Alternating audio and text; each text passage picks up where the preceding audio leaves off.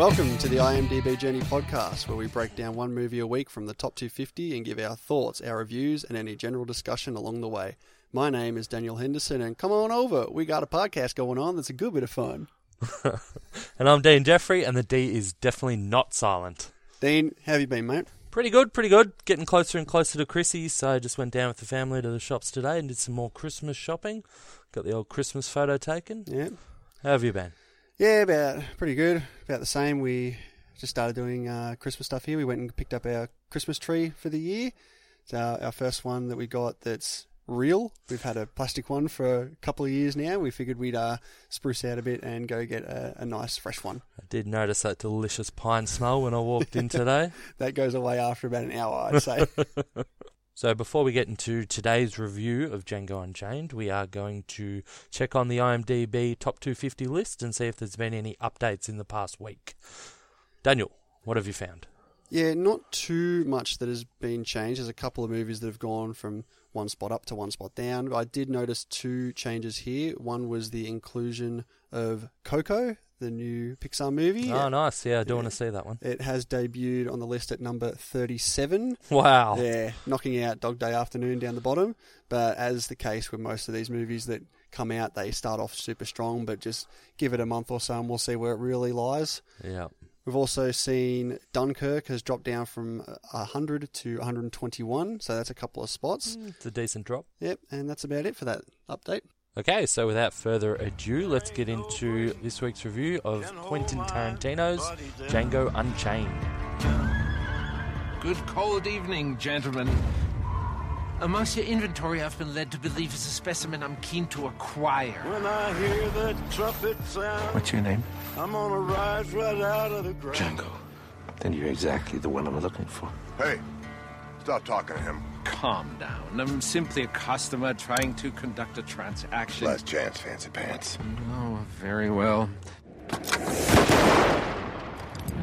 So, Django Unchained, released in 2012, starring Jamie Foxx, Christoph Waltz, Leonardo DiCaprio, Kerry Washington, and Samuel L. Jackson, directed by Quentin Tarantino. The budget for this movie was about $100 million and is actually Quentin Tarantino's most expensive film to date and ended with a total worldwide gross of just over $425 million.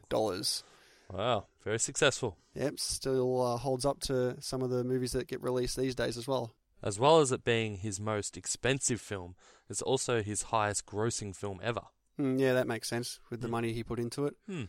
It's also won two Academy Awards. It won Best Original Screenplay. I mean, that's that's fair. I mean, considering it's Tarantino, he's the master of screenplays. It's fair game for any of the movies he's written, I think. That's true. And at one hour, six minutes, and 17 seconds, Christoph Waltz's performance in this movie is the longest ever to win the Academy Award for Best Actor in a Supporting Role. Also, at an 8.4 rating with just over a million ratings on IMDb, it's currently sitting at number 60 in the top 250 list, so pretty hmm. high up.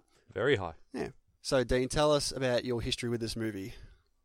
Okay, so I saw this movie at the cinemas when it first came out with my now wife, Brittany. I don't really remember the experience, to be honest and I think I've seen it maybe twice since then, leading up to this review. So it's not definitely one of my least watched Tarantino films. So I was excited to rewatch it again, leading up to this. What's your history with it? Yeah, I'm about the same. I saw it when it first came out. I actually watched it early one morning by myself, and thought it was that Lame. good. Yeah. Okay. um, I thought it was very good at that point, and then I watched it again later that night with my wife Kira, and in the same day.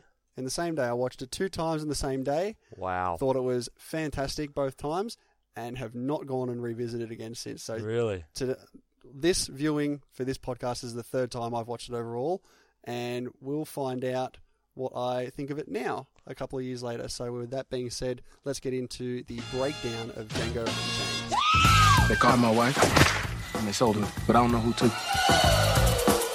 That means we visit every plantation until we find him. Once a final Brittle brother lies dead in the dust, I agree to give you your freedom, and I'll take you to rescue your wife. Where are we going?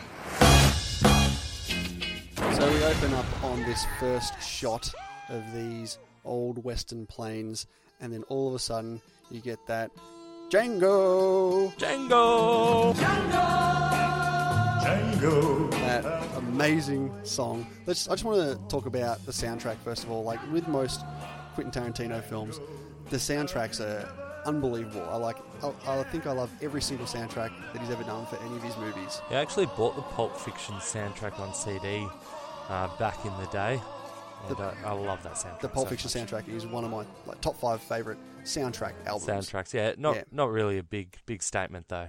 No, of course not. yeah, I think- not, I remember actually- raising any eyebrows here. I bought the uh, Phantom Menace soundtrack when I was a kid, and it was just orchestra the whole way through. I was very disappointed. I'm not sure what I was expecting. Well, I'm sort of similar with the James Bond soundtracks. Like, there's a lot of songs from James Bond that I Yeah. love, and it's mostly just Orchestras. Yeah, and, and yeah, and you just want track one of Yeah. every James Yeah. Bond movie. So as the credits are coming up, as we see all these slaves getting walked across the, the hills and that, I notice there's a credit for and Samuel L. Jackson. Is that in his contract now that he has to have and Samuel L. Jackson in every movie he's in? He's that big. He's now transcended the standard plebs credit scenes. Also, one thing I did notice there was the executive producer. Do you know? Do you see who that executive producer I was? mean, it's got to be the one and only Harvey Weinstein. I Oh, that was a bit awkward I saw that. I was like, oh, geez, I, thought, I thought they might have scrubbed that name for the, the, the Blu-ray that I had. Turns out they couldn't do that. Okay, so first scene of the movie, really, we get Dr. Schultz stopping the Speck brothers, saying he's looking for someone named Django.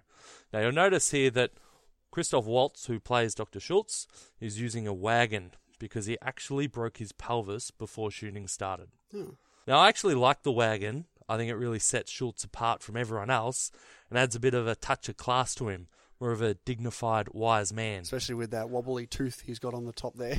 Yeah, it is. A, it is a bit comical. well, he is a dentist. well, You know what else is comical? He introduces his horse Fritz, and the horse bows. Did you just see that? uh, no, I didn't notice that. He goes, "This is my horse Fritz," and it goes, and it bows. Uh, I had a laugh at that. That was good. So Waltz initially actually rejected this role, but eventually agreed to take it on after being reassured by Tarantino that the character of Schultz would be a good character and a far cry away from his character of Hans Landa in Inglourious uh, Basterds. Yeah, I imagine he didn't want to get typecast. fair enough. So Schultz gets down from the wagon, puts up his lantern, starts taking it across all the slaves, and he finally comes up to now, do you know who else was considered for the role of Django before Jamie Foxx? No, who was it? Well, there's actually Idris Elba, Chris Tucker. Ooh, Idris, Idris Elba would have been good. Chris Tucker, Chris would, Tucker have would have made a different movie. yeah, uh, probably a worse movie, I'd say. Yeah. Terrence Howard was also thought of. Tyrese Gibson, so that would have been another interesting choice. Uh, Will Smith was actually the biggest consideration there. Actually, Quentin Tarantino wrote the role of Django for Will Smith in mind, Hmm. uh, but in the end, Will Smith declined because he thought that there wasn't enough of a role for him. Wow. Yeah, I'm really glad that Will Smith did decline because I feel like it, he it could have been- overpowered the movie. Yeah, it would have been weird. with his Will Smith with his Will Smith mannerisms. Yes. Cuba Gooding Jr. also lobbied for the role of Django, but Tarantino uh, didn't consider him at all. According to Cuba Gooding Jr., it was his biggest disappointment. also, Denzel Washington was considered, but uh, he was too old, apparently. But in the end, they did offer it to Jamie Foxx, who accepted, obviously. Yeah, good thing he did. So Schultz ends up shooting Ace, one of the Speck brothers, and then Dickie's horse breaking Dickie's leg. So it's here it's very clear that Schultz has no reservations about killing Ace once threatened. Makes it very clear to Dickie that he has witnesses, and you can tell really early on, we really get the impression that he is a lawful man. The terms he is using are all sort of things you would imagine hearing in a courtroom. Yeah. You can also see how much of a good lawful man Schultz is as well by the fact that he still wants to pay for Django and even buys the horse off off uh, Dickie. Off Dicky, Yeah, Yeah, exactly, because Dicky's actually wounded, trapped by his horse at this point. It would be very easy for either Schultz to just kill him himself and steal from him, Yeah. or just walk away. There's nothing Dicky could do in that Schultz point. knows that this guy's going to die in a couple of minutes, yet Yeah. he still pays for everything. He wants the transaction completed. He gets a receipt for it. He gets his bill of sale. yeah, exactly.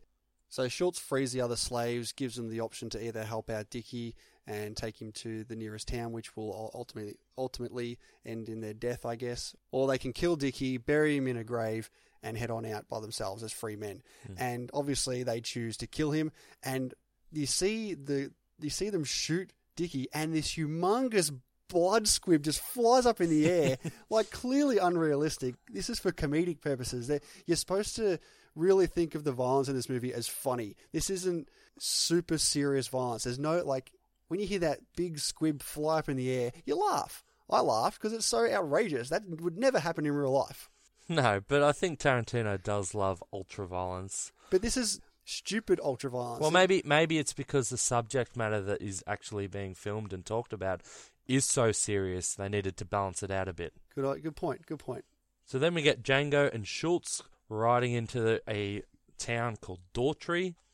Um, you really get a taste of the town and the times when a man stops mid sentence to comment on the fact that there's a black man actually on a horse. Yeah, lots of use of the N word here. I know uh, Tarantino does use it in a lot of his films, and he has had some scrutiny over that. He's also had Samuel L. Jackson defend him for using the N word and saying that you know it's appropriate in in some of his movies. This movie itself actually holds the all-time record for the uses of this word. Do you know how many times it's been used in this movie? How many? 116 times. This Yeah, that's a lot, used. isn't it? Yeah, it is. So they end up going into the local saloon, and the barman runs out screaming at the sight of a black man in his bar. And Django sits down, tries his beer, and pauses and really looks at it appreciatively. You sort of wonder how long it's been since he's had a beer, maybe even ever. I don't think he would have ever had a beer. Yeah, Yeah. So Schultz sits down with Django and basically sums up that he's going to offer him his freedom. I'm looking for the Brittle brothers.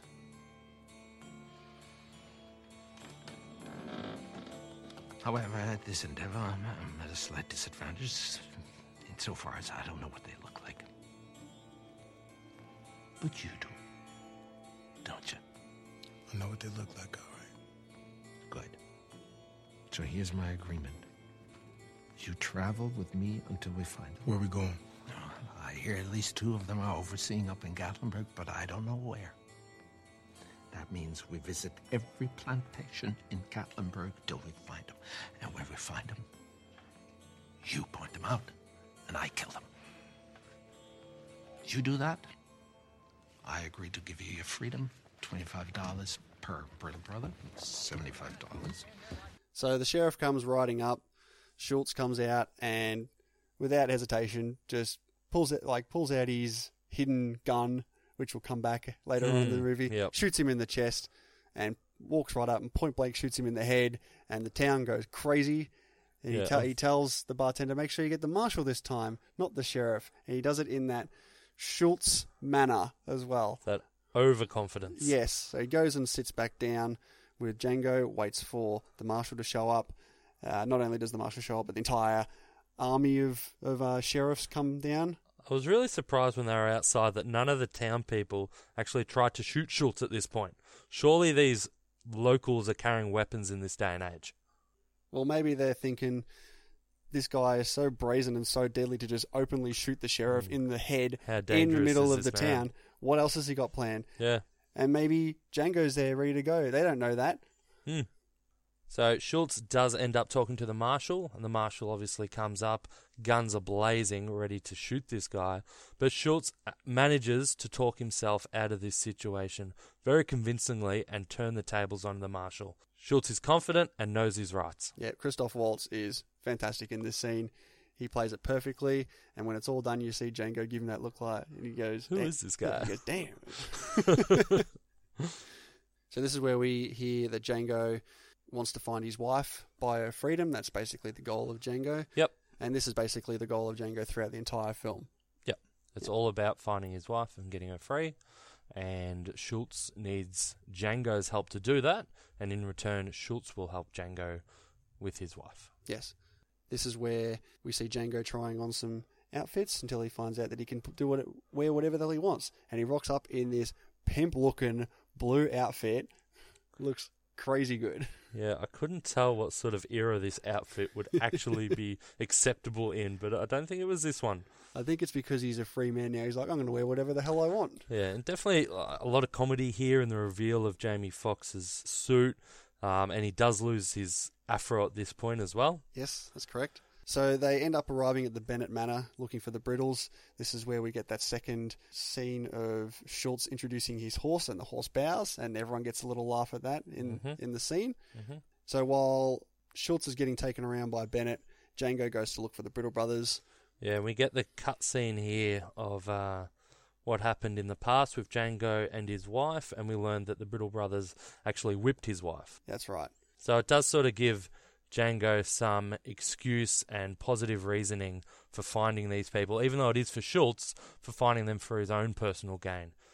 He doesn't actually reveal to Schultz why he knows them, does he? No, No, and it helps us understand why he's why he's after the Brittle brothers, why he knows them. If we, we didn't know anything about this until this scene, if this didn't come up and then he kills them, we'd be like, okay, so why? I also think it establishes that um, Django is one of the good guys of the story. Yeah. If we didn't know that he had a reason to kill these people and he just was killing them because Schultz wanted him to, Yeah. we'd certainly look at him differently. But instead, when he kills them, it's heroic, not a violent crime. Yeah, we get the story arc over for the whole movie of Django trying to find his wife, and in this first act here, we get the story arc of Django and why he's after these Brittle brothers. What what has happened to him in the past? Up until this point, Django hasn't really had anything to do. He's we know it's you know we know he's Django, and he's the title of the title of the film, Django!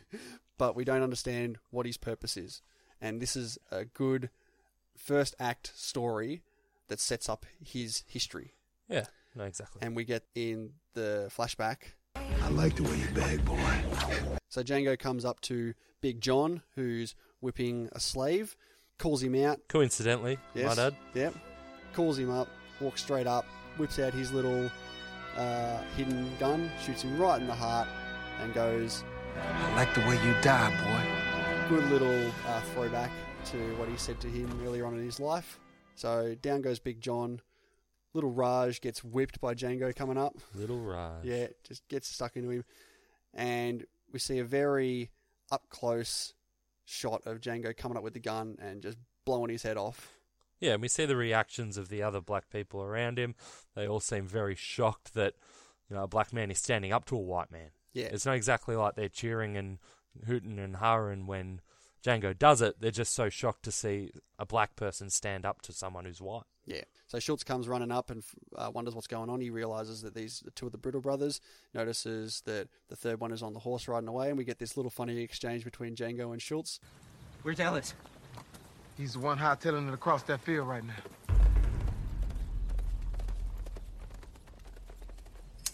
You sure that's him? Yeah, Positive? I don't know. You don't know if you're positive? I don't know what positive means. means you're sure. Yes, Yes, what? yes, I'm sure that's Ellis Brittle. Yeah, I absolutely love that little back and forth between them. I think it's trademark Tarantino conversation. Tarantino does not rush dialogue ever.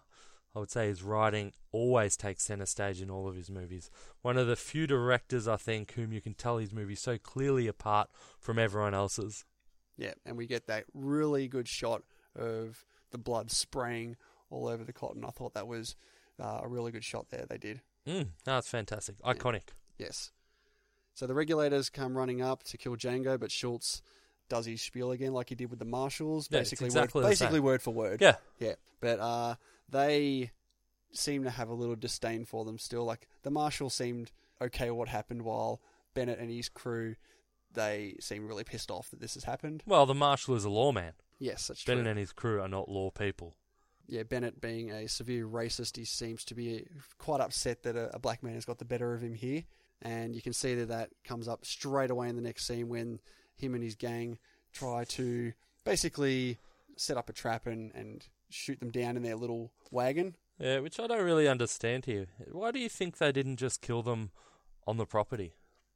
Perhaps because they're both they're both still, but they're both standing there, guns loaded. They basically left mm. after that. They're probably What still in opportunity would shock they have as had? well. What opportunity would they have had to to get them then? Yeah, I guess. So we do get that quick little scene of the dynamite getting stuck in the tooth, like being put in the tooth of the wagon. Instead, of, they get see the money get taken out and the dynamite goes in there, setting up for what's going to happen. You didn't see that?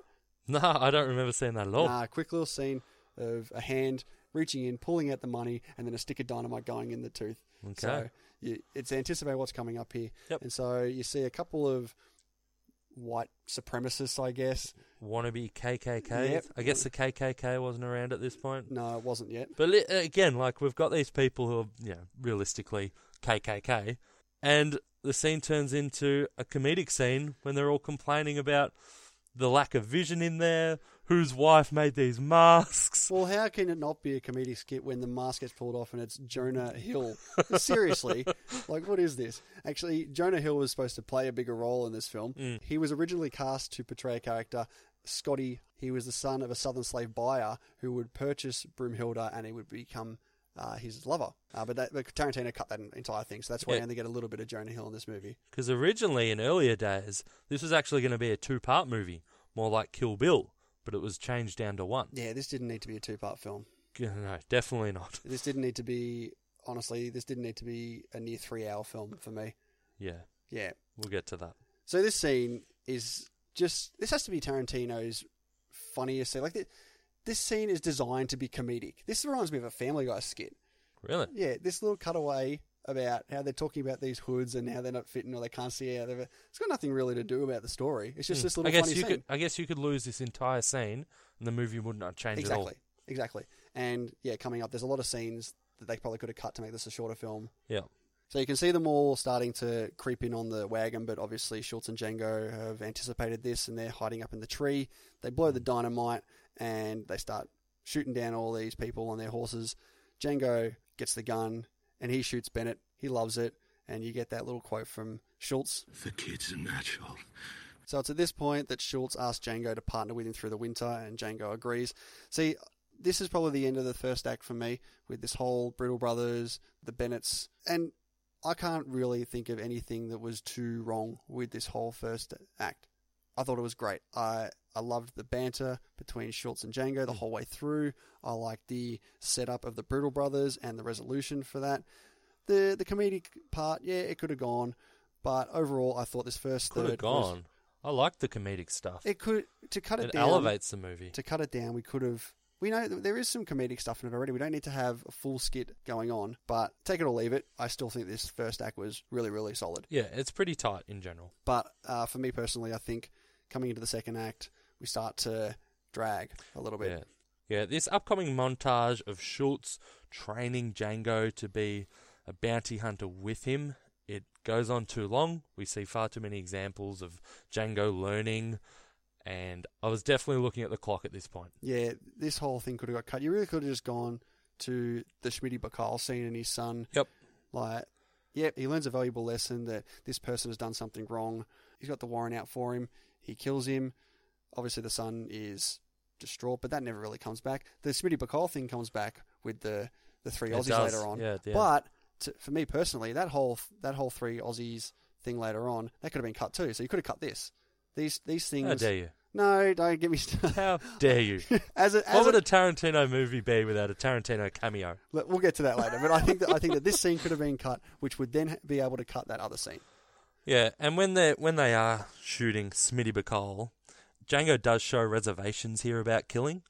He does do it anyway, but it does contrast against Schultz's complete lack of sympathy for the people who he's collecting bounties on. And you can see here that Django has gotten much better at shooting and has become a quality bounty hunter. D- has he become a better shooter? Because we saw in the, the scene before, he takes one shot and, and not, mows down Bennett with one go, and the kid's a natural. So Yeah, all this but- stuff leading up, But- it, it's Yeah, unnecessary. so he makes his perfect shot, and then we have a 10 minute montage of him learning to shoot. but he, they show him shooting straight away, and he's he's getting it perfect. See, this whole thing is just an elongated scene to show that yes. Django is awesome. We know that. Yep. We know that he's awesome because he's Django. So Django and Schultz end up arriving at the town of Greenville, and we get this old school Western text that comes along. Comes up from the bottom saying that their journey has come to here, and you get the Greenville that comes along the screen. Like we really need to know exactly where they were. They do find Like out it makes any difference. Yeah, exactly.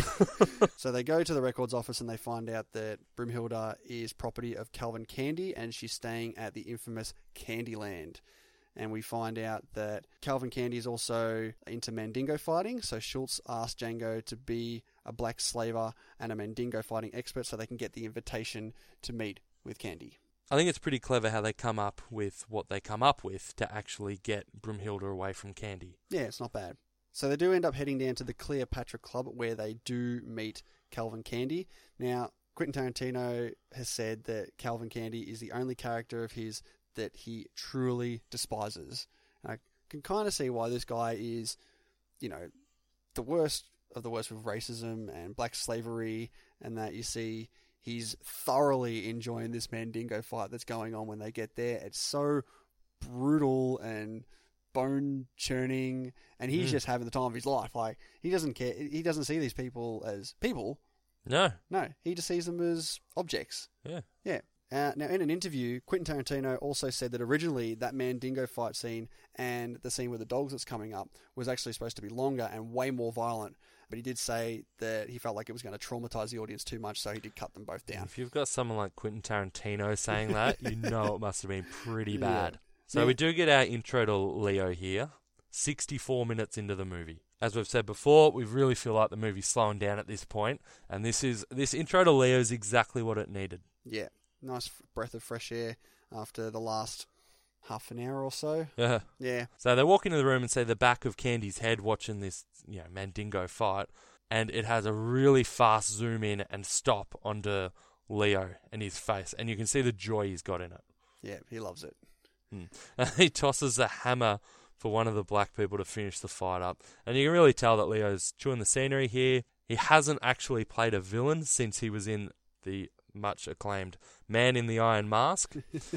And it's uh, hardly something for Leo to hang his hat on there. So him coming into this movie playing the villain, I think, was really good for Leo. Yeah. And we also get Candie's right hand man, Butch, here, played by James Remar, who was also the Speck brother at the start who got his head blown off.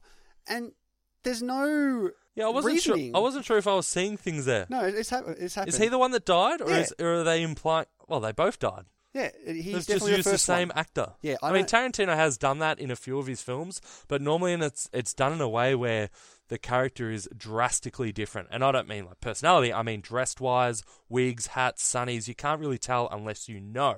I know in Kill Bill, for example, there are a few actors that played multiple characters, but Yeah. this one they look exactly the same. Now, there is some theory going around that they are the same person because Butch is wearing his hat and Django goes, even I know that, I, even I know to take a hat off inside, like implying that he got shot in the head, so it's like... Oh, the, the gee, hat, that's subtle if yeah, it is. Uh, I don't buy it. I think this is very weird, and there's nothing out there that says why he's No. playing two different characters. No. It's it's confusing. Like I know Tarantino does like using the same people again and again and again, but surely he could have uh, popped up the penny for another actor here. Yeah. So after some tense questioning, Django tells Calvin that they want to buy a fighter for twelve thousand dollars, and we get some good back and forth here between Leo and Jamie, and we get I heard you've been telling everybody that Mandingos ain't no damn good. Ain't nothing nobody is selling is worth buying. I'm curious. What makes you such a Mandingo expert? I'm curious what makes you so curious. And I love that face from Leo after he says that. That's taken aback, like, geez, like he's never ha- he's never seen a black person talk to him like that, like stand up to him, and it's taken him aback. It's uh, it's very good facial uh, response there from Leo. It's very good. So after this, all our principal characters go on their trip to Candyland. Uh, on the way, trackers catch a runaway slave named D'Artagnan. Schultz offers to buy D'Artagnan, but Django stops him.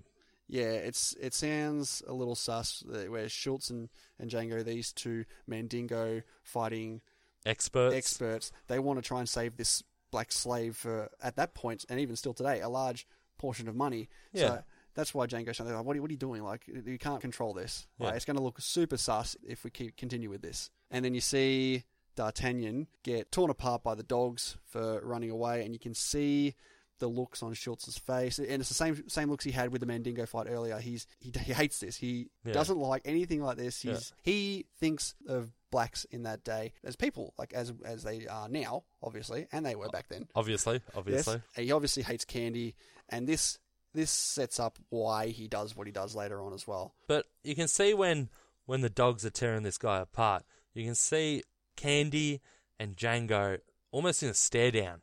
Almost like Leo is looking at this guy to make sure he's not flinching almost. Yeah. And Django is just unblinking. But does that ever come back for anything? Because in the end, it's Schultz that kills Candie. There's no real confrontation between Django and Candie throughout this No, whole thing. there's not. The confrontation is between Django and Steven. Yeah, there's not a lot of Yeah. tension between Django and Candie at all. Yeah.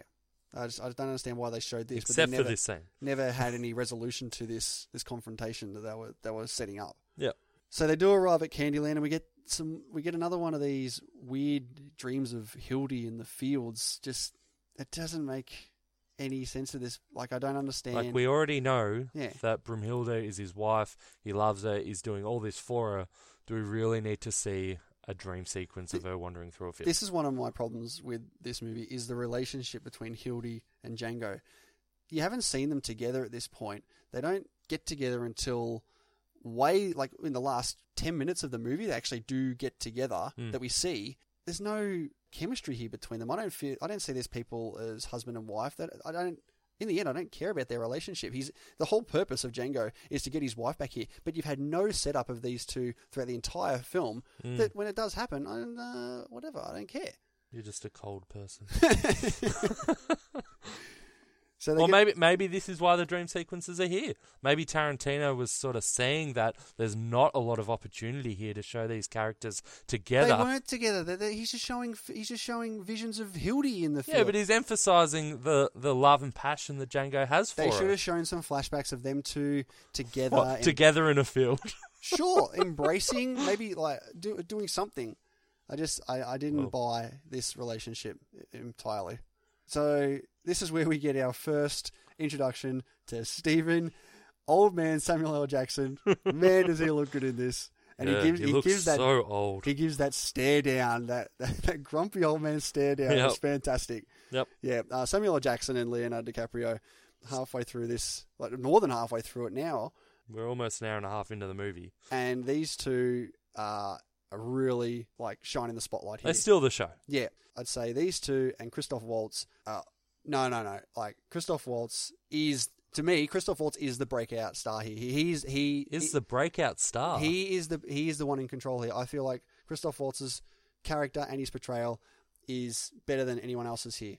Better than Leo, better than Samuel. Oh Jackson. no! I, I think that Leo and Samuel Jackson should have got nominated before. So you're saying Leo and Samuel Jackson should have got nominated, even though Christoph Waltz won the Oscar? Well, no, they should have got nominated obviously before Christoph Waltz was nominated. Nah, I disagree with that. But who who who do you think is better in this movie, Leo or Samuel? Probably Samuel Jackson. I think Leo is more showy in his performance. I think it's a fantastic performance, but I think Samuel Jackson actually more gives me the chills. Do you think that Samuel Jackson is really playing the character he plays all the time, except he's old now? No, Or, or in a lot of films. No, I don't think that at all. I think he's acting very well. acting. That's what these As opposed, actors do. As opposed to what?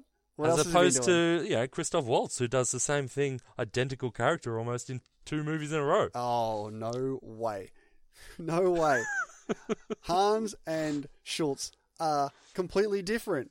Completely different. They're both. They're Hans, both is, Hans is pure evil, and Schultz is the epitome of good here. He is stoic. He is the law. They're both stoic.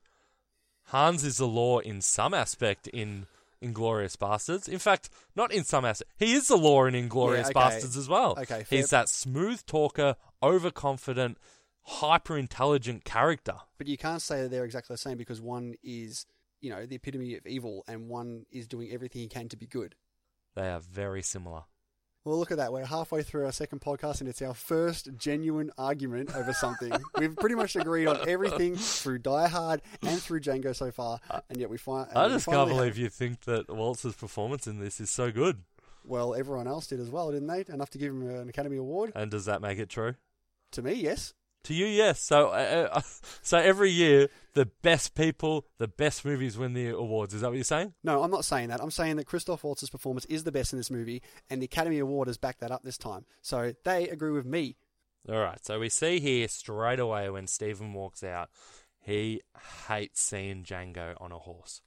There is clear jealousy and resentment there that there is another black man who has some sort of social standing there. Because obviously, you see later on, like Stephen, he is a black man, obviously, but he is definitely the leader of them and Yeah. has much more social stature in the Candyland house Yeah. than anyone else. and that's and that's sort of the the disdain that Django ends up having for him as well. Like he's, you know, you're a black man, but you're basically walking around like a white man. Mm, almost like how Django was talking about how the black slavers are the worst kind of people. Yeah. Worse than the white slavers. Yeah. That sort of thing. So we find out that Broomhilda is in the hot box, and so they go in and get her out, and you see like the the teeth grinding of Django, the the especially when they're talking about Broomhilda, when Candie and Stephen talk, and he's, Yeah. he's got his hand on his gun, and he's gonna he's, Yeah. he's like clicking it back, like get get some restraint. What, okay, what's what are he you going gonna, to do? Yeah. Yeah, Come all this all this way. Yeah. Let's start a shootout at the front of their house. Yeah. So they get her out and they take her away, and that's where Schultz asks to for him to see Broomhilda. He likes because because of the the German connection. She speaks Yeah, German. She speaks German. Yeah. He speaks German, much like Hans. That's Hans Landa, just to be clear. Broomhilda gets sent up to the room, and you see, is it Lara Lee? yeah, Lara Lee, who there's lots of kissing between Leo and Lara Lee. Well, I don't. I've- I've heard some things about like is this an, an incest sort of thing, but I feel like it's because Candie wants to be kind of treated like a Frenchman. Like they call him Monsieur, Monsieur? and that Monsieur and I Candie? yeah, exactly. I mean, he's not French at all. Yeah, because one of the people tell um tell Schultz to call him Monsieur Candie, Yeah. and Schultz starts speaking in French. He's oh, oh no, he doesn't speak French. Don't do that. You'll embarrass him. And I think that this uh this kissing the sister and that it's it's like the French way and and I don't think there's any incestuous stuff going on there. It's just him trying to be French. So they send Hildy up to the room and you get that nice sweet music and as she goes into the room Lara tries to say something, he's like, fine, bang, and he just shuts the door on her, and the music just stops. Just cuts out. Yeah, that was pretty funny. I like that. Yeah, no, it was good. Yeah. And so this is where Django and Hildy finally connect. I love this. They do a lot of setup for trying to prepare Hildy to see someone that she is a friend who she wants to see. They open the door. They show Django standing there, stylish as fuck. He walks out. She just faints instantly. And Schultz says, You silver tongued devil, you. I love it. I thought it was so funny. So now we head down to the dinner scene, and we can see straight away that there's eye glances with Hildy and Django. It's there's not re- Stephen and Hildy, Stephen and Django. Yeah. There's a lot of subtle acting here tr- with Stephen trying to work out. Hang on, what's going on here? Something. Candie is something's different. oblivious. He's Yeah. too busy talking about the Candie couldn't care less. with Schultz. Yep. Yeah. He's But- got the dollar signs in his eyes. Yeah, and Steve, yeah, Steve, you're right. Stephen is he's all on he's on top of this. Even Lara Lee notices that Hildy only has eyes for Django, and that's when she shoots up, and there's a little a sudden jolt there, and, and Stephen picks up on that that they're all reacting nervously. It's a good little back and forth here from everyone. I, I enjoyed this. Oh, it's Yeah. standout scene of the movie. And even at, when they go out the back and Stephen starts confronting Hildy about knowing Django and she denies it and he's all up in her face and he is very scary at this point. Yeah, he's very intimidating. Yeah. So Schultz is continuing along with this plan. He agrees to buy Eskimo Joe for the twelve thousand dollars. I love, I love how they decide. They're trying to. Schultz says, "I wonder why they call him Eskimo Joe," and Leo says, His name was Joe. Maybe one day he said he was cold. Okay, so Stephen is certain now that Hildy and Django know each other and that not everything is how it seems. So he gets Leo into a room together. what is the matter?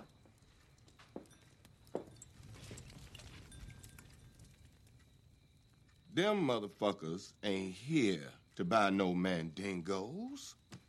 They wants that girl. Now I gotta talk about this. Is this whole plan that they've come up with is it too complicated? Are they are they just going too far out of the out of the way here? Couldn't they have just gone there and say, look, we want to buy Hildy off you? They've been working together for months now collecting these bounties, and we know these bounties are very valuable. Yeah. They've been collecting thousands. Why don't they just go up to Candie and say, "I'll give you five thousand dollars for this girl"? Exactly. And Quentin Tarantino actually acknowledged the viewers' questions in an interview. He said that Schultz likes to create complicated schemes to go about claiming his bounties. An example was killing the sheriff at the beginning of the film. All, he really had to do was go to the marshal and tell him the who the sheriff was beforehand. When it came to buying Hildy, Schultz explained that he didn't want to simply offer to buy her from Candie because Schultz wanted to make sure she was purchased legally with a bill of sale, and also he didn't want to let Candie be in the position of power. Schultz wanted to pay 300 bucks to save her from Candie, and if they went straight to him and said, "We want to purchase her for 300," he would have been like, "Well, she obviously means something special to you. I'll, you're gonna have to gonna have to be charged more." And also, this is where I feel like the, the biggest strong point about this is is that Schultz can't let someone as detestable as Candie get the upper hand on him, and hel- and again, this still helps coming up with what he does. There's no way he's just So going you to. think it's a pride thing? It is a pride thing. He doesn't want to just reward this Candie guy with all this money. He wants to. He, he wants to get the upper hand. He wants to trick him, like before with the with the sheriff. He wants to get the upper hand on him. He wants to make him look like a fool. He doesn't want him to. He doesn't want Candie to come out hmm. winning in this hmm. situation. Yep. Plus, wouldn't have been as enjoyable a movie. Of course not. so after Stephen and Candie have their their conversation, Calvin comes back out, and you can see the the, the shift in mm. tone that he's giving them. Yep. Yeah, and you can start to see. Yeah, they want they want to continue the conversation about buying things, and he pulls out a skull. Yeah, and you can start to see Schultz becoming increasingly nervous Yeah. as it's coming along. So Candie starts talking about this the bone structure of black people and the, the divots in their skulls and that, and It's called phrenology. And it's it's very confusing for them. They don't understand what he's what he's getting at here. No, they don't. And phrenology has, by this stage, already been debunked. It's very, very old fashioned. So you can see here that Leo's views are still old fashioned and still not moving with the times anyway. Yeah, and uh, after a little bit, you can see that they're they're getting a bit nervous, so they they try to, to leave, and that's when Candie smashes his hand on the table. Now DiCaprio actually smashed his hand on the table here and cut his palm, which actually started to bleed pretty bad. Hmm. But he ignored it and he stayed in character yeah, stayed in and kept going. And that's the scene that you see in the movie. The Tarantino was so impressed that he used it in the final print, and when he called cut, the whole room just erupted in applause over how good it was. You can even see the lawyer when he goes behind him. He doesn't know if it's if, if he should continue, but Mm. DiCaprio, being the professional he is, stays in character and keeps going with it. So Schultz does end up buying Hildy for twelve thousand dollars. Dean, you put ourselves on the spot last week with the adjusted price for Die Hard, Yep. but I have actually done the research before. Oh, really? So how much is twelve thousand dollars now? Twelve thousand dollars in two thousand and thirteen equates to three hundred and eighteen thousand dollars. Jesus. Yes, so that's a fair chunk of change. That's but they were talking about buying fighters for that price. Yeah, that's that's the price it was back But then. I guess as well for someone as rich as Candie, who has you know a massive estate, obviously it needs to be a decent figure to get his attention, and not just his curiosity. so they're finishing the deal here in this study room Yes. over some white cake. white. Everything. So e- e- even even Candie, he has to have white cake. Yeah. That's just how deplorable he is. Yeah. And you get this nice, soothing music while he's doing the due diligence, and you can see Schultz is he's he's hating it. He's hating it a lot as they're finishing. Well, he's not. He's not used to being called out. He's not used to being. he's lost, He's not. Yeah. He's not used to losing. And he's not used to losing to someone like this. Yeah.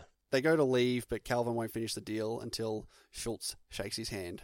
This scene from both parties involved, I think, was outstanding. If you don't know what, if you haven't seen it for the first time, you don't know what's going to happen. Oh, it's it's unexpected. Yeah, Even though we we did have that set up earlier, and we know he he carries a gun up his sleeve, it's it's so unexpected. Where, yeah, the ma- the main villain, the movie's still got some runtime to go. Yeah. and bang, he kills him. yeah, and it's not even it's not even violent. It's that pop, hmm, There's and, no and his flower, st- and he's, in the middle of the flower just starts to Yeah. bleed. Yep, shooting. over he goes. What is what is with this shooting through something on their jackets? Like one of the Brittle brothers, he shoots him through the piece of paper attached to his jacket. Is there any significance to that? What is what is Tarantino trying to go for here? Maybe because the page is white and the flower is white, and it Yeah. made and, it, and the blood just starts coming out from there. Like Yeah, the Candy contrast. Candie was wearing black and red. Yeah, Yeah, and so to get it popped in the flower and have the blood drip Yeah. down the white flower, maybe it's a, maybe it looks a bit better and it's easier to, to see what's happened. Well, it's the same with that shot we were talking about earlier, where um, Schultz kills one of the Brittle brothers, and you see the red blood on that white Yeah. cotton. Like, that's what makes it stand out so much. The fact that it is on the white. So Schultz obviously shoots Calvin. Calvin goes down, and Stephen starts bawling his eyes out. He's lost his yeah, his friend, his his- carer. yeah. he's he's come to love Candie. There's no doubt about it. And this is where it all starts to go a little bit slow mo, and you get that great line from Schultz. I'm sorry. I couldn't resist. Now, that line, do you think that that is Tarantino talking to us? Because at this point, at this point, is when everything just goes off. off Goes tap. into hyperdrive. as soon as Schultz is dead, just over the top hardcore violence, what we're used to from Tarantino. Yep. And throughout this whole film, it's been quite tame. It's a, it's a, Yeah, it it's has. a- and the fact that just before this, Schultz goes, "Sorry, I couldn't resist," and then you get fifteen minutes, fifteen to twenty minutes of just ultra violence. That's Yeah. Tarantino saying, Yep. "Like, I got to have it. I got to have it in here." You thought you guys were getting away without this? Yeah. And I think that's the same at the end of Inglourious Basterds with the this may just well be my masterpiece. That Yeah, kind of feels yeah, like yeah. Tarantino talking to the audience as well. Yeah, he's wrong, but yeah, I see what you mean. So yeah, we've already explained uh, why we think Schultz shoots him. Just he he can't see this this man live. He can't see him go on. Hmm. He's gotten the best of him. He's he's just uh, an awful piece of shit human being. Yep. And he's willing to sacrifice his own life so that he can't live as well. He knows he's going to die as soon as he shoots him. He, he's not going to get out of there. He doesn't even try. He knows he's just going to. He gets blown away by a shotgun immediately. He knows Yeah. what he's doing. He he's knows killing what him. He's doing. Yeah. Shouldn't have done it though. Of course not, because he's also endangering Django Yeah. and Hildy. So- yeah, But luckily, it's, it's more than likely that what he what he's done will cause their deaths as well. Yeah, so that's the end of Schultz. Best character, in my opinion. Not the best character to people who don't understand the movie, but uh, let's just move on. so this, yeah, th- and this is where we get into the ultra violent part of the movie. Django just starts mowing down. White people. Yep, he starts mowing down white people in the most over the top, Yeah. bloody scene Very in the movie. graphic. Yeah, just Very stylized. yeah, and obviously he's not going to be able to get out of it. So they do They do get the better of him, and we Ah, we haven't even talked about Walton Goggins in this movie. Walton Goggins. Ace.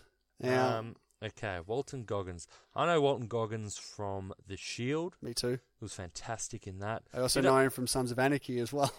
Is he in that? yeah, he plays the uh, the transvestite hooker. Oh yeah, yeah, yeah. Of course. Jesus, how I forget that. Um, yeah. So this is his first uh, movie with Tarantino, and it's a v- pretty small role. He'll obviously come back. Tarantino must have liked him because he'll obviously come back in the Hateful Eight Yeah. with a much larger role. yeah, exactly. But no, he's he's pretty good here as a um just a serviceable. yeah. There's a little little side note here. So obviously Django gets taken and he wakes up naked upside down and he's ready to get his his giblets removed. Hmm. Yeah, but Stephen of all people stops him and basically tells him that he's gonna That be sent off. Death to- is too good for him. yeah, so he's gonna sell him off to the Dickey brothers. Now, this scene, it's so What? un- it's this this whole scene? this whole Dickey brothers scene and the fact that he comes back straight away. This whole thing is unnecessary to me. They could have like they could have had it where after Schultz gets killed and Django gets into a shootout, they could have merged it into the final scene in some way where Django kills everyone. He's he he takes them all down and he rides off into the sunset with Hildy. You don't need this extra twenty minutes of movie where he gets mm. sold to these Dickey brothers.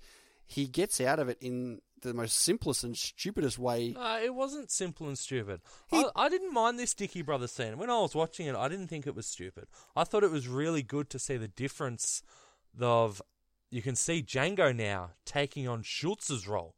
The way he talks out of his, you know, almost impossible situation with Uh, the Dickey three, uh, brothers. three dumbasses. They are just. I don't understand why you need to have these three characters in here for a couple of minutes to have him go out and then immediately come back. It's just it's just a setup so that he can easily get out of being a slave or be, being captured. It's it seems just tacked on at the end. He's captured and then he's re- he's out of it in a- matter of minutes. Or did you want him to be captured for longer? Let's stretch the runtime even further. We could cut the runtime by having him not be captured in the first place. If we had it your way, I think this movie would go for about 60 minutes. You have you have agreed with me at multiple points that half these things need to be cut. I no no no not half the things. I agree that in the middle chunk of the film there is a fair bit of filler, but I don't think this end bit is problematic at all. I feel like it's not the worst part of the movie. It just it feels like it's unnecessary and it can be removed from this movie and nothing would change. So we do get you know the usual ca- cameo by Aussie Quentin Tarantino this time in a, a really rough accent. I was really thrown off by the accent. I was Coming from two Aussies who can hear those things, that is I was- very wrong. I was trying to like I didn't even notice straight away that it was Aussie. I sort of thought, gee, are they trying to do an Aussie accent? Surely not. And I was like, wow, they actually are meant Well- to be Australian here. Well, to be fair, you've got Tarantino who's doing the Aussie accent. You've got Michael Parks, who uh, the regular Tarantino, been in most of his, if not all of his films. He's he's but he's got his regular American accent, and then you've got an Aussie classic actor, John Jarratt, in here, who is an Aussie and has that Aussie twang. Now, if anyone out there doesn't know who John Jarratt is, Like me. you don't know who John Jarratt is. Not by name, and I didn't recognize him in the movie. Really? Who is he? John Jarrett is an Australian actor who's been in a lot of local things. He, I remember seeing him on Better Homes and Gardens with his wife Noni Hazlehurst. But the biggest How role, I remember that? the biggest role he ever did was Mick Taylor in Wolf Creek. He is No Wolf way. Creek. Yes, He's he's Mick Taylor. yes. Wow. That who that is who John Jarratt is, and Tarantino loved that movie so much that he desperately wanted to get John Jarratt into one of his movies, and Gee, he shoehorned him in, didn't yeah he? into this pitiful little scene that didn't really need to be in the movie in the first place. Mm, not good enough to make the Hateful Eight. No, exactly. He's no Walton Goggins. So Django runs rings around these guys. He talks about the Smitty Bacall bounty that they've got in the back of the Yep. back of Candyland. That's how he gets them to take off the chains, give him a gun.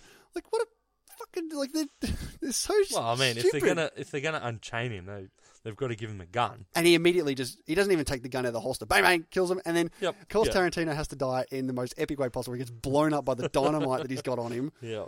We now see Django back on a horse, riding with the gun in the air. Did you notice that Django removed the saddle before getting on the horse I did see time? that. Yeah. What did you think of that? To me, it's him showing his freedom. Yeah. Yeah, he's I freeing the horse as I well. think- yeah, exactly. I think it's very symbolic of his own shackles being removed. Yeah.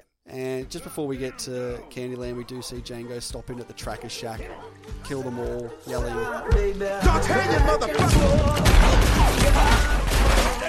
he bursts through the door, shoots them all down. He shoots the guy in the dick. You see that? Classic Tarantino. That was a little, that was a bit of a weird editing there because he was in the bath, he's shooting everyone, and then it cuts, and he's just standing there, and then hmm. bang, shoots him in the dick. Like, did the guy get out of the bath before he shot him? I It guess was- so. I don't know if that was intentional or not, but that was just Oh, it's Tarantino. It's intentional. Yeah. So Django does end up rescuing Hildy here, comes in and gets her. He heads back to the barn where he sees Schultz's body. He grabs the papers out of his jacket, which shows that Hildy is a free woman, and gives him a pat on the head and says, Auf Wiedersehen. How valuable do you think those papers really are, though? 100% in those times. If they're in going those around. times, they're going through an all-white town where every black man is a slave, and they're getting looks, and people are pulling guns on them. They go, "No, no, no, it's all right, everyone. I've got this bit of free. paper." We're free people. And I'm not. I'm just not convinced how much respect those bits of paper are going to get. It's better than not having the paper at all. Eh. So this is where we get the final scene of the film, where Stephen and fuck, I've already forgotten her name. She's that unf- she's that forgettable. Lara Lee. That's it. And a couple of the others are heading back from, I guess, the funeral for Yeah, it was Candie. the funeral. And they're all doing their their singing. They come in, they're all down, Yep. and up top is and he's looking super fly in his nice red get up now, back like when he had his blue outfit on. He's Yep. now Yep, got yep, this yep. nice looking thing on. Basically, he takes down all the men real quick, and we get that again cartoony violence kind of thing where he tells the slaves, Uh, Cora, before you go, will you tell Miss Laura goodbye? Do what now? I said tell Miss Laura goodbye. Bye, Miss Laura. it almost looks like there was a rope behind her and just yanked her away as quick as they could. She goes flying, and he's not even at the right angle to shoot no, her that way. no, exactly. It's like she's been shot with a shotgun directly in front, Yeah. but he shoots her with a pistol at about a 45 degree Yeah, angle. Again, that camp, that, that campy violence, I, I did enjoy that. That was funny. So he tells the slaves to, to run out. He keeps Stephen there, shoots him in the kneecaps. Did you notice before he does kneecap Stephen, Stephen stands up straight, lets Oh, go yes. of the cane, and shows that he is is actually faking how weak he is. He stands up properly. He gains sort of some dignity, puts his head up, and talks normally, not talking frail. And he can walk without the use of a cane. So you can actually see that this whole time, Stephen's acting much weaker than he actually is. Yeah. I guess to make himself less of a threat. Maybe so he can't work. Maybe so he c- couldn't have been a Mandingo fighter. Like I don't know how long. I think Stephen's all those been, things- I don't know how long Stephen's been with Candie, but I think it shows a level of um, intelligence to Stephen that we didn't expect. Well, we've already seen the level of intelligence from him. The fact that he picked up on all the, the cues of Hildy and Django along the way. It was so small though. Like I don't think I noticed that before in the last. I don't think I did watched either. it. Yeah, so they have their their little talk. Django fires up the dynamite, walks out, and you get obviously Samuel L. Jackson. You motherfucker! you son of a bitch, Django! Blows up the house in a in a very comedic way again. Django Yeah. standing basically right in front of it. Yeah, I think one step closer to the house and Django would have copped the blast as well. Yeah, but he's all good. He puts his sunnies on with a big grin, gets on the horse and Rides off this- into the sunset. No, he does this stupid little spin around first. Oh, and- Oh, and, that's And this dance, the music, and Hildy's giving him the clap. Very Yeah. weird. Uh, yeah, okay, probably could have cut that. Yeah, and that's it. They ride off into the sunset. Well, no, they ride off into the moonlight, and that is Django Unchained. Any last words? So, Dean, what's your final thoughts on Django Unchained? All right, so my thoughts. Django Unchained is a stylistic western oozing with the class of one of the best filmmakers of the last two decades. Tarantino is truly the star of this film as he injects his token entertainment and sharp wit into a story revolving around brutal racism in the South. The cinematography is phenomenal here, expertly catching the beauty of the South. Even though Waltz won the Oscar here, it really is Leo and Sam Jackson who steal the show. Leo gives it his all and masterfully walks the line between dramatic and melodramatic performance. Jamie Foxx also is very good as the titular character, bringing life to his story arc of revenge and love. The only flaw, as I've said, I have with the movie is that it does feel a tad long, and there are a few scenes, especially in the middle of the film, that felt a bit unnecessary and did slow the pacing down. However, it is a great movie and one I will watch again. Endo, what are your thoughts on this film? Yeah, so I came into my rewatch of Django this time with the notion that I'm going to love it yet again, uh, and I did for the first third. Yep. Yep. I thought the whole story of Django and Schultz, the Brittle brothers, and all that was fantastic. Uh, but when it moved into the story of Candie and a bit more about the Django and Hildy relationship, didn't grasp me as much as I thought it did originally. Uh, don't get me wrong, I've already stated it here. Christoph Waltz is phenomenal. Samuel L. Jackson and DiCaprio are fantastic as well. Jamie Foxx is okay, but I can see why he would get overshadowed by the other three. But for the role, for the for the main role, he could have been a bit better. But he's not awful. But there's nothing special there either. He's not awful. That's a glowing endorsement. Compared to the other three, me saying he's not awful is good. the soundtrack is obviously amazing. Like the next day after I rewatched it, I was at work listening to the music on my phone, Wow. uh, loving it. I think the thing I found the most noticeable about this this rewatch was the length. Two hours and forty five minutes for this is way too long. There's several unnecessary scenes that just felt like it was starting to overstay its welcome at points. Still, it's it's Tarantino and has all the trademarks you can find scattered throughout his filmography, and the pros still outweigh the cons by an extensive margin. It's still a great film, it's just dropped a little bit in my eyes since the last time. Now it's time for I was the best because the crowd loved me. where we rank every movie we review. Dean, does Django supersede Die Hard as number one? No. Die Hard, still number one. Django, strong film in number two. Same for me. Die Hard outshines Django in basically Die Hard's a every sense. classic. Django is not. Yeah, agreed. Yep. Yeah, there's no comparison here. Die Hard, much much better than Django. Yep, no doubt. So now let's get into We may still have mail. Mail, mail, mail. Here it is. And This oh. could be it. Ah. where you, the listeners, send in your reviews. We've got one this week from Elise, who said, one of my favourite movies. We have another one from Sam that said, great film. We've also got a review once again from Matthew Noble, who says, Django Unchained was actually the first Tarantino film I ever saw, and it was the perfect introduction to his world. This movie mixes bloody action with unbearable tension perfectly, especially during the sequence at Candyland, all with an amazing cast and one of the best Quentin Tarantino soundtracks. It's easily one of my favourite westerns. Big shout out to some of the big players as well. People like Don Johnson, Franco Nero, Walton Goggins, and Bruce Dern make appearances and are all awesome when they turn up. Now we've got a review from my brother Shane. I haven't read this, so we'll see what it says. This was a huge surprise for me when it came out. Tarantino had just come off two disappointments with Death Proof and Inglourious Basterds.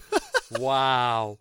Uh, Oh, not man. only were not only were they nowhere near as good as his earlier films, you could barely even call them good films. Really tearing Inglourious Basterds to shreds here. Death Proof got a pass in being it wasn't a real Tarantino film, being cut together with Planet Terror as a grindhouse double bill. But with Inglourious Basterds, I just couldn't connect with that film at all. It didn't have a Vincent Vega or a Beatrix Kiddo or a Clarence Worley. I'm sorry, is this a Django Unchained review or, or Inglourious Basterds bashing? I'm not sure. Has he seen Django Unchained? Shit, I would have taken Jackie Brown. no hero in Death Proof or Inglourious Basterds. None I had sympathy for or could relate to. Yeah, I think he's a bit confused on what movie we're reviewing. Shane, Inglourious Basterds podcast will be later on in the future. Okay, here we go. Django Unchained rectified that situation. The character of Django Freeman stands out as one of the very best characters from the entire Tarantino universe. And he has excellent company as well with Dr. Schultz and Calvin Candie. I actually think Christoph Waltz as Schultz was the best performance in the film. What Oh! is this? Did you set this up? I take everything I said. I take everything back I said, Shane. Uh, Django Unchained represents Django Freeman's story, Django Freeman's journey. From a slave with nothing to a man so free he has enjoyed vengeance against those who oppressed him and his beloved. Tarantino doesn't get fancy with time jumps or character jumps. He takes on a relevant mainstream topic such as slavery in America's Old South and he floods it with snappy, intelligent dialogue and well thought out characters and plot. Django Unchained is well thought out. By comparison, the follow up Hateful Eight felt a tad superficial and rushed, as though the characters and situations in Hateful Eight wouldn't stand up to scrutiny. But there's nothing like that in Django Unchained. The film plays it straight. It's conventional, interesting, dramatic, and genuinely riveting. The action shootouts and cinematography are at such an elite level they would be enough to elevate even a poorly acted or written film.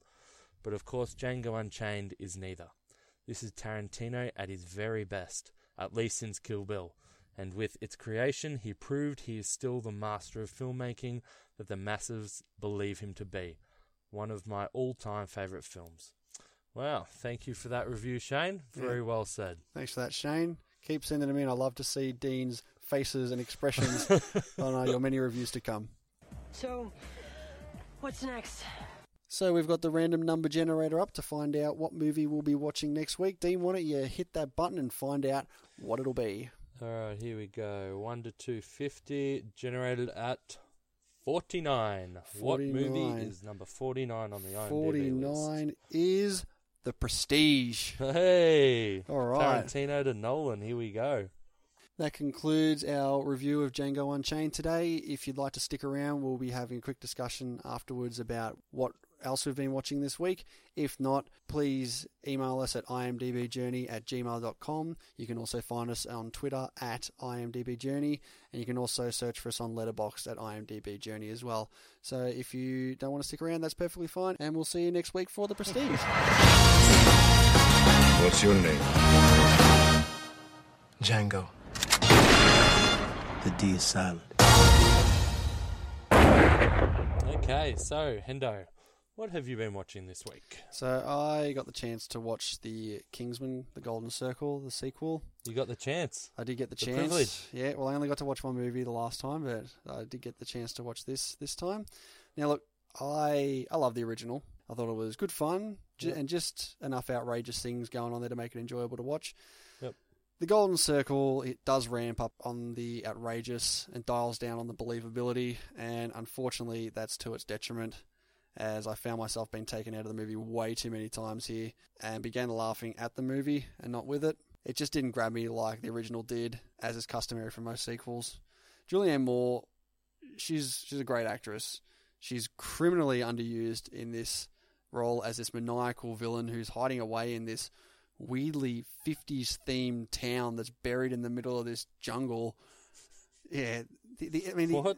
yeah, yeah. Don't I don't want to start. it. Okay, okay. Yeah, it's it sounds it, it sounds as ridiculous as it was. Sounds like I'm never going to watch that movie. the the action was way too CG, and there's these random crazy camera movements that were going back and forth. It was just start, it was really starting to give me a headache. And this is the first this in the first five minutes. There's this fight scene in, that takes place in a taxi, and it's it's just so in your face and up and down and left and right. And I'm just at times I'm like I have no idea what's going on here, and it's so ridiculous. Like he Eggsy in this one. He's supposed to be this Superman type thing. Like he's he's pushing himself off taxi doors and flying in the air and landing back on the roof. And I'm like, this is uh, I'm not I'm not enjoying this already. And complete with this celebrity cameo that was really funny at first when it happened, but then it kept going on and and it was and it was being used and used over and over. I must admit though, it got to the point where it used so much that it became funny again towards the end. It went from funny to really overused to yeah, it got back to being funny at the end. So I can't necessarily hold that against the movie, but overall, the movie is very it's it's it's not a recommend for me. Fair enough. What else have you been watching? I also got a chance to see two films basically centered around the afterlife. I saw Personal Shopper, starring Kristen Stewart, who plays a personal shopper who lives. Centered around the afterlife. Yeah, I haven't seen it, so no spoilers, please. She plays a personal shopper in Paris who refuses to leave the city until she makes contact with her twin brother who had just died there. Uh, her life becomes a bit more complicated when she starts receiving these mysterious text messages from this random person. This movie is very bizarre. It obviously tackles subjects of loss and grief while also playing as a bit of a mystery as to who this person is on the other side of the phone. The director, um, I think his name was Olivia Assayas. Sorry if I got that wrong. He does a fine job. There's a good technique he uses where he fades out on scenes, and it becomes noticeable after a while. And it, and that style really pays off towards the end of the film. Uh, but the biggest standout here was Kristen Stewart. This is easily her best performance to date. She puts on a powerhouse performance. It is really, really good from her. So overall, without getting too far into any spoiler territory, there, I'll just leave it at that. I'll just say it's a, it's a good movie, and I'd say check it out. All right. I also got a chance to see a ghost story. Which one? the movie A Ghost Story Uh-huh. uh, about uh, stars Casey Affleck as a man who this is not spoilery.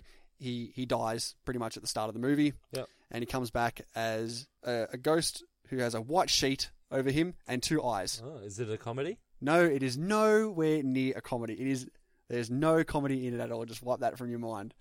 Okay, uh, he's his ghost who returns to his home uh, to look over his wife. Is it a horror? no. Okay. Can I talk? Go for it. I'm just trying to work out what sort of movie Well, maybe if I got a chance to speak, you'd hear about what type of film it is. Okay. So here he's looking over his wife, who's played by Rooney Mara, and that's the basics of it really. As the film ups the ante on the emotions, it dives deep into basically the five steps of grief. Rooney Mara does an excellent job in this one. Watching her emotional journey is a very believable one. Mm-hmm. David Lowery, the director, does a lot of lingering in this film, in which certain scenes will just sit there for what seems like an eternity. I'm not not kidding, for an eternity. He just lets what is happening or just happened sink in even deeper. There's literally a five minute scene of Rooney Mara sitting on the ground in the kitchen eating an entire pie while Ghost Affleck stands there watches her. And you just see her become even more emotional as it goes along. Like it starts off with no tears and then the tears start coming and the tears become more, all while she's just sitting there and eating this pie. And this may be a problem for a lot of people who don't have the patience or the interest for something like this. Me personally, it did start to bug me a bit as it went along, but I do understand and appreciate the intention of Lowery's vision, so I was okay with it. But as the title suggests, this is a ghost story, and it's crazy how much emotion you can get from a ghost with a sheet, with just a sheet. That's all it is. You see time just skip by for the ghost as he walks from one room to another, and it's like a week later. Just instantaneous. There's a scene where he's standing there watching, and Rooney Mara, she leaves for the day. She she walks out of the bathroom out the door, and then it immediately just happens again. She's in different clothing. You can see the day is just skipping by for this ghost. He also communicates with this ghost next door, and those scenes were true standouts. They were fantastic. There's also a monologue towards the end of the film about Beethoven that's also a big standout, if you, you know what I'm talking about, if you've seen it already. So, yeah, I'd say this is another good movie, and if you can get past those extra long scenes of silence and stillness, you should enjoy it. Fair enough. I might check that one out. I have heard good things about it. So, Dean, you got a chance to see Dunkirk. this week. I did too. Ah, what are the odds? So, for anyone who doesn't know what Dunkirk is about, it's a it's the attempted evacuation of Allied soldiers from Belgium, Britain, Canada, and France, who were cut off and surrounded by the German army from the beaches and harbour of Dunkirk, France, between May 26 and June 4th in 1940, during the Battle of France in World War II. Uh, Dean, I'll give you a chance to speak. what did you think of Dunkirk? Okay, with Dunkirk, I really loved the look of this film. I don't think I've ever seen such a realistic vision of what it must have been like to be in battle, save for maybe Private Ryan. Yeah, I agree there. In particular, the aerial shots of the many plane fights are incredible. Everything just felt so real. The way they had the camera on the wing, and you could really sort of get the point of view of Tom Hardy's character in in all these fights. I really, I don't think I had ever seen anything like that, and I thought it was done really well. I thought the sound technician on those fight scenes were fantastic as well. Did you like those scenes? I liked every scene. Usually through a movie, I try and find a point where I can get up and stretch my legs or go get a drink or something like that. I couldn't find that point in this movie. I watched this thing from beginning to end and did not move. I was sitting there going, uh, I'll try, I might, I might get up now. Nah, I gotta keep watching this. I gotta keep watching this. I didn't, I didn't move for an hour, 45 minutes. And that's how great this movie was. For me to have my entire attention to it and not want to, I don't want to get up Yep. it's a, it is a an amazing film. Did you have any flaws with it? If I was to pinpoint a flaw, I would say that there was no violence. It's a war film, yeah, but there's no, No violence. Like you see, Saving Private Ryan, Yeah. that's that's very war violence. This film has It's funny. I like now that I think of it, you're right. I can't think of any of like really violent scenes. There is but I never, I never, I never thought of that while watching it. I wasn't thinking, gee, they're trying not to make this movie very violent. I just thought I think like a lot of the to- violence was um, explosions that you saw from a long way off. I think they were trying to make this film not violent. Yeah, I don't think it hurt the film at all. You asked me to pick out a flaw. That's the that, that's the flaw. If I had to think about it, I- it didn't didn't bother me. I'm just saying, if I had to find a flaw, that would be the flaw I would find. Okay. Well, for me, the flaw I have with this movie is that I didn't connect with any of the characters. No, that's what that's what war is about. There's that's that's why I love this film. In most other war movies, yeah, you got your Private Ryan and you've got your Tom Get- Hanks's name. this this film is exactly how war probably is. Everyone is equal. There's yeah, you got your Tom Hardys and your Kenneth Branaghs and all that in there. None of them have names. You don't No. know. They're all the same. They're all these people trying to get off this beach. No one is better than the other. You don't have you don't have a main hero. No, you don't. But you're saying it like a positive. I, It I thought it was a negative. No. I struggled to connect with any of these people. No. And without that emotional character connection, I felt like a lot of the impact from the deaths in this movie and the battles was was not there. No, I disagree. I feel like if you had someone who was centralized as the main person, you would be you would have your focus towards them, and the other people in this movie would sort of drift back. Having everyone on the same. But instead, everyone's drifted back. no, everyone's the same level. Everyone is yeah, everyone taking is that step back. No, there is no there's step no back. one. There's no one standing around, standing at the front that it focuses on. And I felt the movie suffered for it. No, I disagree completely. I feel like because everyone was equal, everyone had the same problems. Like they obviously had the same problems going on. They're trying to get off this beach. Everyone was in the same predicament. It felt my, like I felt I was able to see this as a realistic war film. No spoilers, but I did love how this movie was set up and how it did play with time. Yes. Without without getting into it too much, the way if you've seen it, you know what I'm talking about. The Yeah. way it played with time in this movie, I don't think I've seen before, and I thought it was really interesting, and that really did keep my attention. Trying to work out what was happening when, Yeah. I thought was very clever. No, I agree with that. I did, I did notice that after like like a little while. I'm like, okay, I can see what they're trying to do here, and then started rolling with it. And I agree with you completely that the way they set up time in this movie was spot on. Also, feel like the actual time of the movie was pretty good too. Most war movies they go for two hours plus that. This is in at a very comfortable hour and forty five minutes. Even for Christopher Nolan films, Yeah. It- This is his, this has to be his shortest one. Well, I Oh, is following, following. yeah, okay, I haven't seen following yet. Well, I have. Yeah, I made you. yeah, overall, I feel like this really is an amazing film. It's not his. It's not his best film, that by a long shot. Is it one of his worst? Well, hang on. He's, what was he done? Like nine No, no, no, films? Yeah, something like that. Okay. Well, Is this saying one of he- okay. Christopher Nolan's worst films? Well, I haven't seen the following, so we can't. I don't know about that. So but there's you- nine movies for you. nine movies for me. I would say. Well, we're going to be talking about this again in the future, and we're going to be talking Nolan about has a lot of movies Yeah, we're going to be talking about 250. eight. We're going to be talking about eight of Christopher Nolan films here. I'm going to say, for me right now, that I would put this at number six in Yeah. my rankings. So, the, so at in the, bottom, bottom, section of Nolan movies. but it's still a great film. No, don't get me wrong. It is a great film, and I did really enjoy watching it. I just did feel that there was a lack of connection with characters. But having said that, I did really, really enjoy this film. Where do you rank it out of your ten Nolan films? Uh, it's definitely better than Following, and it's definitely better with Interstellar. It's probably on par with Insomnia, maybe slightly ahead ahead of Insomnia, and the rest are better than it. So out of ten, what does that put it? Seventh, eighth, seventh. Puts Good- it at seventh. Good math. Well, it's late. But we'll get into detail about Dunkirk down the road whenever we do. Uh, so anyone who is, is still hanging around, thanks for listening to what we've been watching. If you have any more comments about our reviews for these films, Please send them in. Let us know. We love receiving feedback. any any questions at all about movies in general, we're more than happy to answer. Again, Twitter account is at IMDb Journey. Letterboxd is at everything is IMDb Journey. Letterboxd, Twitter, email imdbjourney at gmail.com. We'd love to hear from you. Thanks for listening, guys. We'll talk to you next week. Bye.